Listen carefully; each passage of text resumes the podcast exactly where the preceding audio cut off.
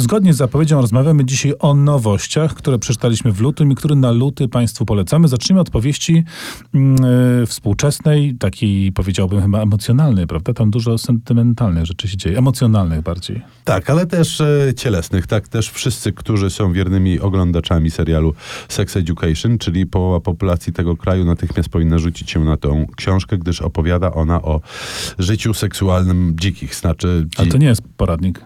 nie, nie, życiu seksualnym nastolatków. To jest książka, nosi tytuł Normalni ludzie, a napisała ją Sally Rooney, młoda irlandzka powieściopisarka, która y, swoją powieścią namieszała bardzo. Barack Obama uznał ją za jedną z najlepszych książek roku. Barack Obama cały czas czyta najwyraźniej. Bez przerwy. No teraz ma e, więcej czasu niż No tak. e, niedawno.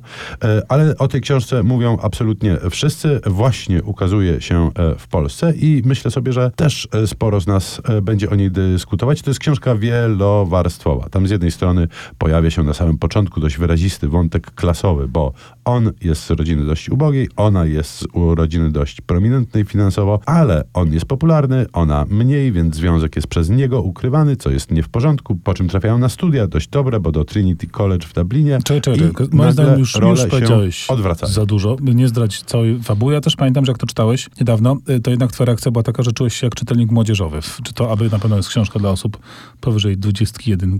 Wydaje mi się, że tak. E, ta No w sumie Barack książka... Obama ma więcej. tak? Ma więcej. Ta książka e, rzeczywiście może być przeczytana przez młodego czytelnika, nawet bardzo młodego, ale e, przez czytelnika dorosłego. Ja mam taką dość oryginalną być może tezę, że jest to książka poniekąd konserwatywna, bo książka do e, realistycznych, XIX-wiecznych, klasycznych powieści, w tym e, e, myślę chociażby o książkach sióstr Bronte czy Tomasza Hardiego i wszystko niby jest tak, jak w tych książkach bywało. To znaczy tam, gdzie bohater może z dwóch dróg wybrać tą gorszą, to wybiera tą gorszą. Oni powinni być ze sobą, a nie są ze sobą. Tak naprawdę nie wiemy dlaczego. Zakończenie jest takie, że daj ci Pani Boże zdrowie, bo go nie ma tak naprawdę. Natomiast zmieniły się nie tylko realia, ale zmienili się też sami ludzie. To znaczy natura problemów i natura kryzysów, z którymi się spotykają, jest diametralnie inna.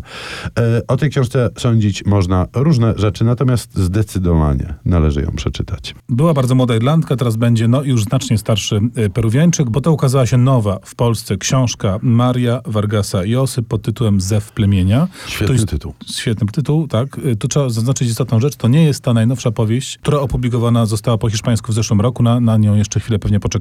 Zew plemienia to jest książka eseistyczna i muszę powiedzieć, że to dobrze, bo Vargas Llosa ostatnio mam poczucie, że lepiej sprawdza się na gruncie eseistyki niż e, fikcji literackiej jako takiej. Tak chyba trochę już go, nie wiem, czy znużyła, czy jakoś gorzej mu wychodzi. No, no nie wiem. W każdym razie Zew plemienia jest taką opowieścią polityczną o liberalizmie. Jest taką, może nie spowiedzią, tylko podsumowaniem e, drogi mm, ideowej, mm, społeczno-polityczno-ekonomicznej Vargasa Llosy, który jak pamiętamy nie tylko książki pisał, ale aktywnie polityką się zajmował do tego stopnia, że no, prawie został prezydentem Peru. Ostatecznie to nie wyszło. Niemniej sporo przemyśleń ma i sporo lektur też. I oto napisał taką swoją książkę, która jest pewnego rodzaju podsumowaniem, e, może nie tyle podsumowaniem, ile takim e, ukazaniem pewnej genealogii myśli liberalnej, tak jak ją Vargas Llosa rozumie.